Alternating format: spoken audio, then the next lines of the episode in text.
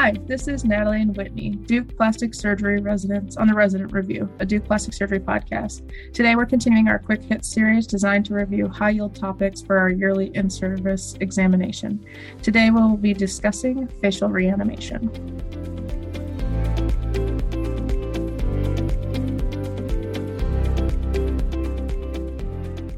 So, to start, we'll begin with some anatomy of the facial nerve. So, there are three segments intracranial, intratemporal, and extratemporal. And in general, we get tested most commonly on the extratemporal branches, and anatomy of the facial nerve We'll go through uh, the remainder for completeness sake. So, the intratemporal region contains the narrowest portion of the fallopian canal of the petrous temporal bone, uh, also called the meatal foramen. Uh, temporal fractures, for this reason, can cause facial paralysis if this canal is involved. The initial intratemporal branches control parasympathetic function to the lacrimal gland and the parotid gland. Uh, the next three nerves branch at the level of the mastoid. First, the nerve to the stapedius muscle, second, the sensory auricular branch, and third, the chorda tympani. And this nerve is that which supplies taste sensation to the anterior two thirds of the tongue, and provides parasympathetic innervation to the submandibular and submental regions. So the extratemporal branches uh, start as the nerve exits the stylomastoid foramen, passing anterior to the posterior belly of the digastric and lateral to the styloid process of, uh, of the temporal nerve or temporal bone. Um, it divides superior and inferior uh, at the posterior edge of the parotid gland. And so the superior and inferior division give us those classic branches we learn. I'm a mnemonic person, so I love the to Zanzibar by motor, motor car. So to temporal Zanzibar is zygomatic, uh, bi is buccal, motor is marginal mandibular, and cervical is car. So however you remember that, I, uh, you, you got it. Okay, next we'll go on to some important anatomic landmarks uh, that are frequently tested uh, about the extratemporal facial nerve.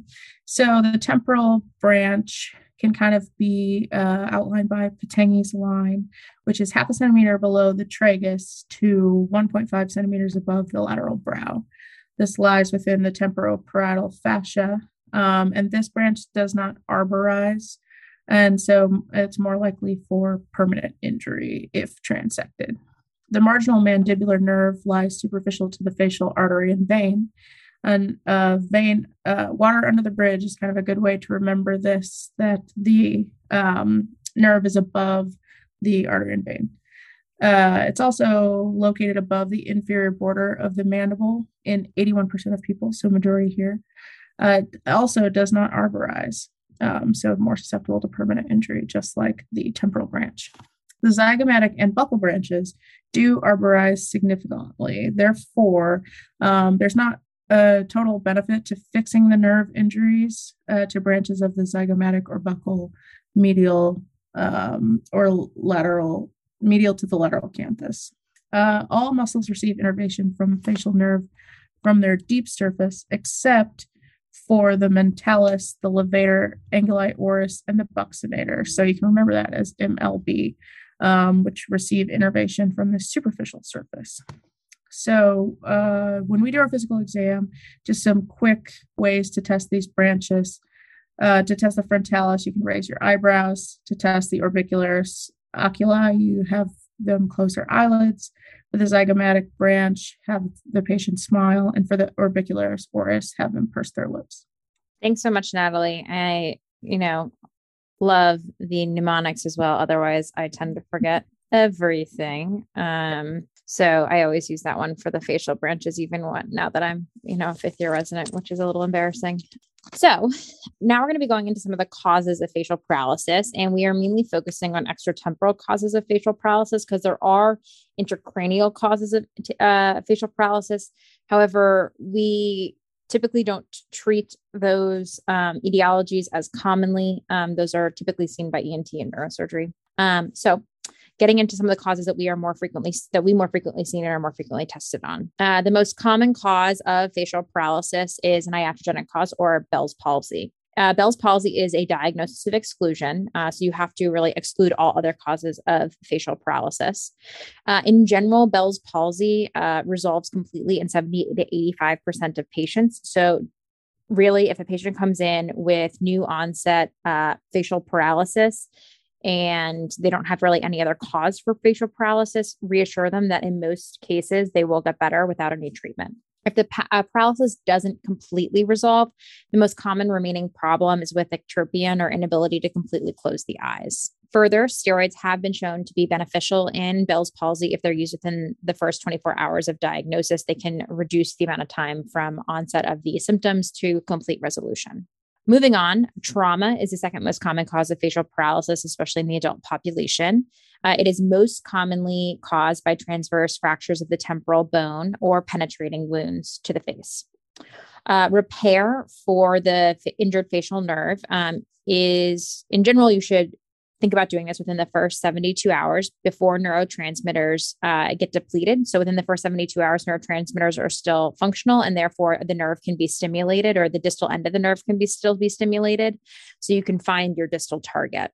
After repair, uh, you should wait about six months before any further investigation because nerves do take a really long time to regenerate. So patients may still have um, signs of facial paralysis three, four, five months after repair, but should start to be getting better by that point, by kind of like the six month mark. The next most common cause of facial paralysis is a tumor. Um, if you're thinking neoplasm, um, patients generally present with unilateral facial weakness that slowly increase over about a three month period. So, if you have, for example, on the in service, a question where an adult patient is coming to you with slowly progressive facial paralysis, you may want to start thinking about tumors. Common tumors that cause facial paralysis are uh, primary parotid tumors, acoustic neuromas, and metastases from other locations to the parotid gland itself. Um, another cause of facial paralysis is infections. Uh, most commonly, these are viral infections such as varicella, herpes, or EBV. Ramsay Hunt syndrome is caused by a varicella zoster virus infection, um, which is associated with facial paralysis, ear pain, and rash within the external auditory canal, and you treat this with steroids. Lyme disease is another infection that can cause uh, facial paralysis and is most commonly associated with bilateral facial palsy. In this uh, situation, you treat the Lyme disease with doxycycline, and the facial paralysis resolves with uh, resolution of the Lyme. There are also congenital causes of facial paralysis. Um, one of the most commonly tested causes of facial paralysis in the pediatric patient population is Mobius syndrome. The definition of this is a congenitally underdeveloped cranial nerve 6 or the abducens nerve and cranial nerve 7, the facial nerve, leading to unilateral or more commonly bilateral loss of eye abduction and facial paralysis. So these patients are described as having like a flat faces.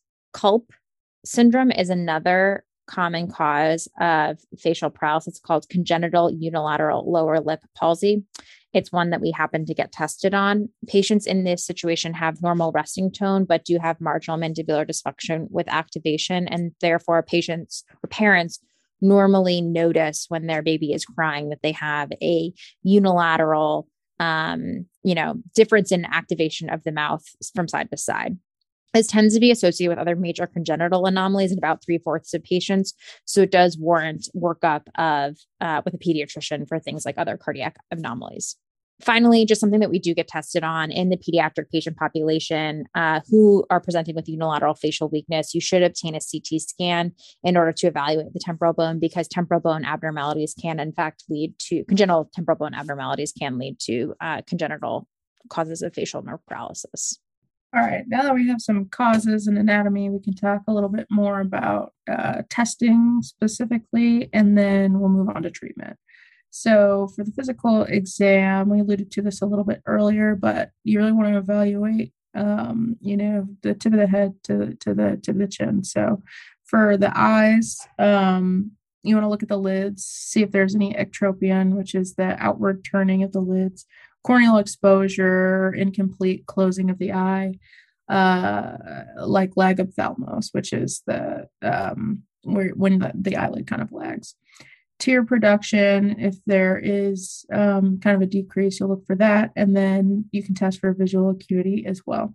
You also want to evaluate the nose. So we look for nasal nasal obstruction. Um, and this can come from paralysis of the nasalis muscle. We also evaluate oral competence and speech.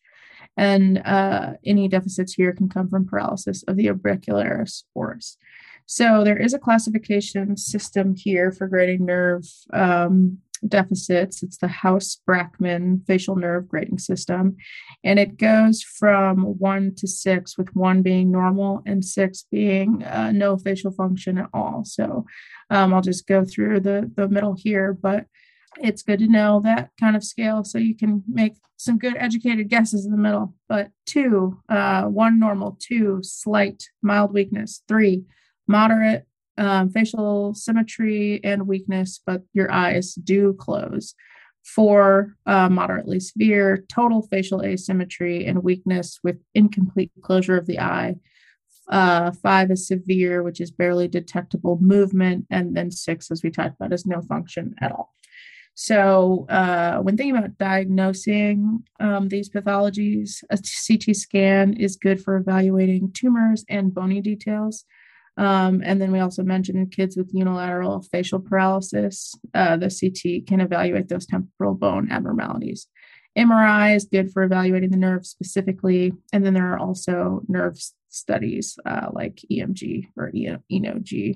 Um, when we move into treatment, there are a couple considerations that we can make with patients. Uh, generally, goals are restoration of symmetry at rest, restoration of dynamic expression, corneal protection, and then also restoration of oral competence. Um, additional con- considerations are co- uh, from the uh, treater's perspective is time from injury. At about 18 to 24 months, and definitely by three years, the facial muscles have kind of will have gone undergone denervation and atrophy and are therefore not able to be used for further reconstruction. We also consider the status of the nerve and the completeness, completeness of the paralysis when choosing um, a treatment modality. Um, so, like you said, we're going to get into some operative techniques for treatment of facial paralysis. Um, and we're going to kind of go up the ladder as far as how to treat facial nerve, facial nerve really injuries, um, from the kind of easiest way to treat it to kind of more complicated treatment modalities. So, obviously if you have the ability in a patient who's presenting with to you with a sharp injury to the facial nerve you're going to want to do a direct repair so in patients who are trauma trauma patients with sharp injuries that have no loss of the nerve length try and just suture the nerve back together at the time of injury or at least within 72 hours of injury so that you can stimulate the nerve endings so you know where to reconnect all the nerve endings the next kind of step up in reconstruction would be an interposition nerve graft. This allows for direct repair of a nerve when a, gra- when a gap does exist, so precluding direct tension free repair. In this case, expect that the nerve will regenerate at about 1 to 1.5 millimeters per day and can be monitored by an advancing Tinel sign across the cheek.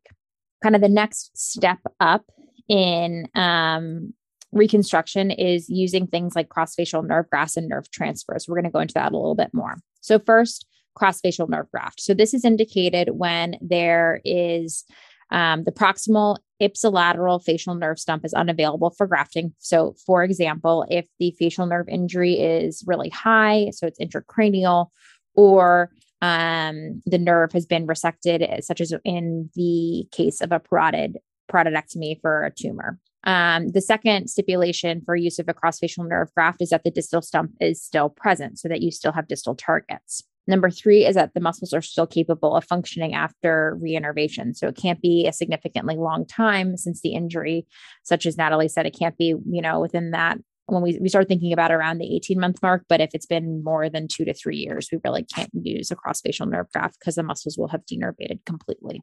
So using a cross facial nerve graft we oftentimes use a sural nerve graft because it's easy to uh, harvest from the leg. Um, it doesn't provide any motor or functional deficits. And is long and therefore provides us enough graft. So we use the sural nerve graft to connect the fascicles of the corresponding peripheral nerve branches from the non paralyzed side to the paralyzed side. So we basically take the non paralyzed facial nerve, take uh, parts of the fascicles on that side, connect them to the sural nerve graft, and then kind of connect across the face. Um, because you're taking innervation signals from the contralateral nerve, this allows for really good symmetric facial movement um, because your one facial nerve is basically now powering your entire face.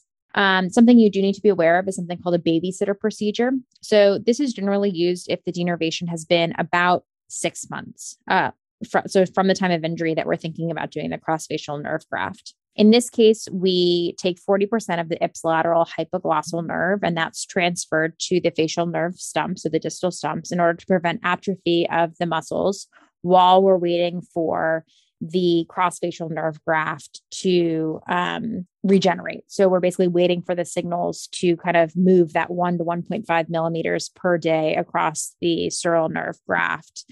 And all this is doing is really preventing muscle denervation while we're waiting for that to happen. The next thing we can talk about is nerve transfers. Again, this these are indicated when again the proximal ipsilateral facial nerve stump is unavailable for grafting, that you still have distal stumps present and the muscles are still capable of function after reinnervation. However, in this case, the contralateral facial nerve is unavailable for use. So think of this in terms of bilateral facial paralysis. So for some reason, you have kind of both of your facial nerves that are out. Um, for these cases, the masseter nerve is most commonly used as the nerve transfer. So you basically are hooking the masseter nerve up to the distal stumps of the uh, facial nerve that are still there. You can use the hypoglossal nerve as we do in a babysitter procedure, but this isn't favored because it cause, causes tongue atrophy. Um, and using the hypoglossal nerve bilaterally would actually lead to tongue paralysis. So the masseter nerve is preferred. So the next thing we can think about is regional nerve transfers. So this is indicated when basically the muscles are unable to be used due to long-term atrophy. And there are a couple of uh, regional muscles that we can use to help activate or provide some facial sense facial animation. The first one is a temporalis muscle transfer. Uh, this is most commonly used for animation of the eyelids ala or oral commissure.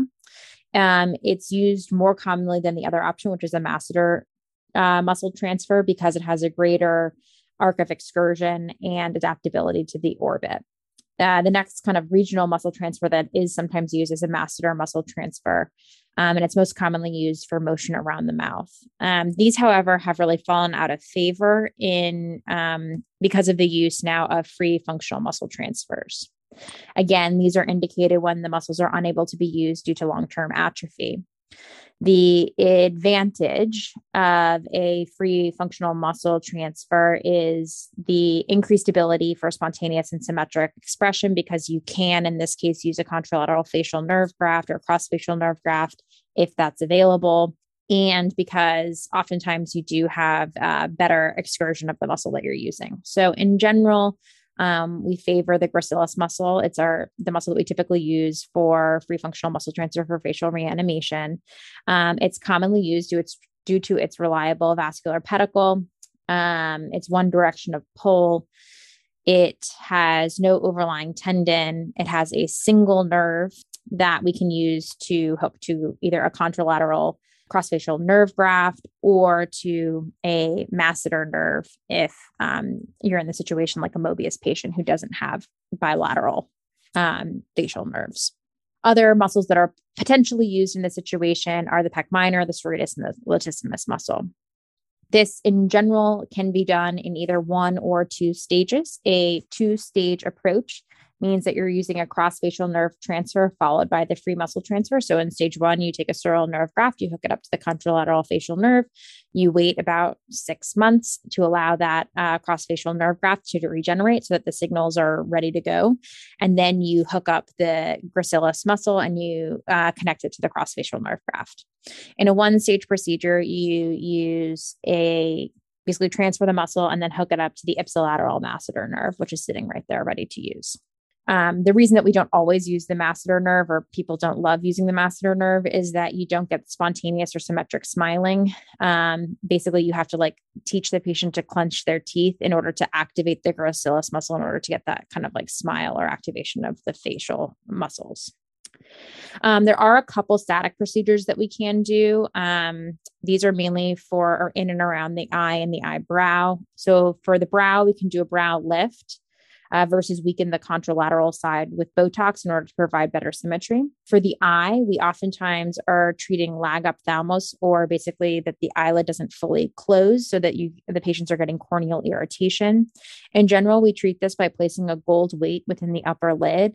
Uh, the placement is superficial to the levator aponeurosis and the tarsal plate within the inferior portion of the plate, about two to three millimeters from the lash line. And you place this gold weight um, between the medial and central thirds of the lid to, and your goal is ultimately is to bring the upper lid within two to four millimeters of the lower lid to allow full coverage of the cornea to prevent corneal irritation. We sometimes patients also do present for treatment of ectropion. Um, that would be we can treat that with a canthopexy um, for paralytic ectropion or a full thickness skin graft for cicatricial ectropion, like in a patient that's had um, a sharp injury to the face and has a cicatricial ectropion. For mid facial suspension, if you're trying to get better uh, symmetry there, you can do a SOOF lift. The nose sometimes does have um, collapse of the external, like the uh, basically collapse of the ala. So you can treat that occlusion or stenosis with slings, with a rhinoplasty, or with a suture suspension. And um, some patients do just have asymmetry at the oral commissure, and you can treat that with fascial strips for static suspension slings of the soft tissue. Um, finally, just some other complications that we deal with within, or specific complications that we deal with within the facial reanimation population is synkinesis and hyperkinesis. So, synkinesis is unintentional motion of one area of the face produced during intentional movement of the other area of the face due to aberrant regeneration of nerves that have been injured. And these can be treated, this can be treated with retraining or Botox. Hyperkinesis is hyperactivity of the contralateral or normal side of the face in a facial paralysis patient. And again, this may be treated with Botox and or mirror feedback.